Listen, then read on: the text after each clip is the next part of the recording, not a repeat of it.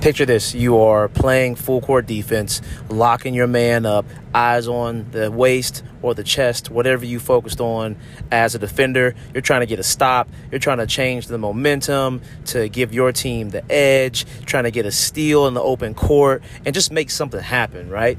And you're getting advancing the guy. He, or the girl, they lose the basketball, they regain it, they speed dribble to the right side of the court to try to get a timeout because they're getting heated up right now. And next thing you know, you get laid out by a big man setting a screen that wasn't called for you.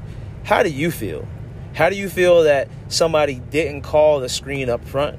Somebody didn't let you know that there was danger ahead? Somebody let you get blindsided and get clipped? How are you feeling about that part that you didn't get communication early, loud, continuous about something that was going on. Sucks. I've been there. If you're a guard, you probably have been there too. And you go off on your big man, you let them have it. That's the same thing that happens, I'm realizing, when we don't communicate up front. Like two times in the last, maybe one time in the last two or three weeks, have I been charged something and not known what the price was up front before going through the service. Like that happens in the drive through. That happens often. So it's not like it's a new practice. But unmet expectations are for real and they can make people mad. So uh, without giving too much details, I know that I've we've ran skills clinics before and had have had help with or from other basketball trainers. And at times those basketball trainers don't really communicate up front what they want or you don't make a deal. Sorry somebody's driving crazy out here.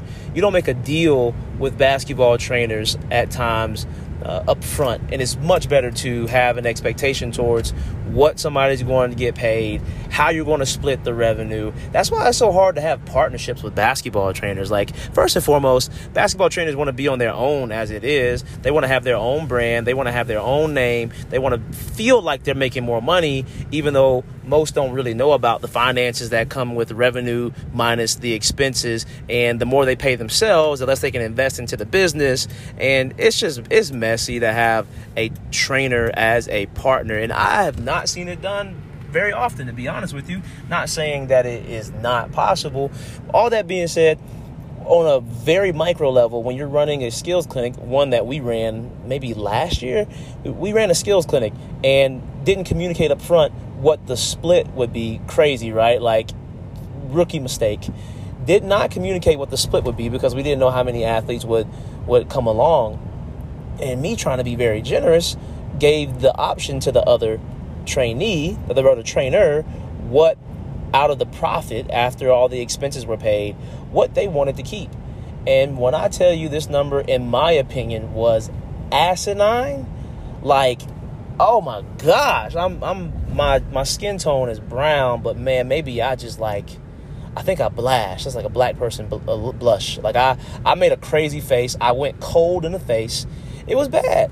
It was bad, and uh, it's happened recently too. And I say recently, maybe a few months ago, but not communicating up front what the breakdown is going to be and not having that clarity is silly. It's not professional and it's not good execution when it comes to the communication. And the only thing I can equate that to is somebody not calling a screen for you. And I'm assuming that it feels the exact same. The way that we felt when we got clipped and blindsided by that screen is how those people felt whenever we gave them a low ball number or gave them a number that they really weren't expecting and hadn't been communicated up front.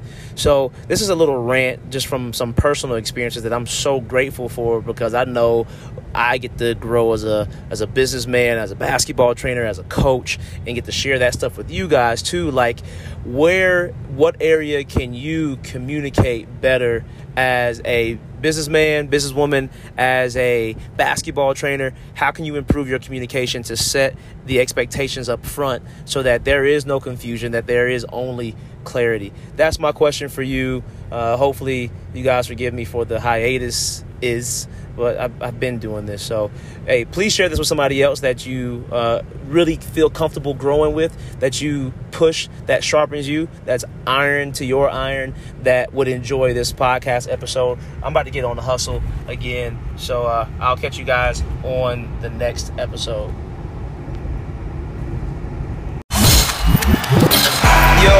Hope that podcast gave you some value. If it did, please rate, review, and subscribe to this. It only makes the podcast better. I read every single one. And at the very least, go join our group. You'll see the link in the description of this episode, and I will catch you on the next one.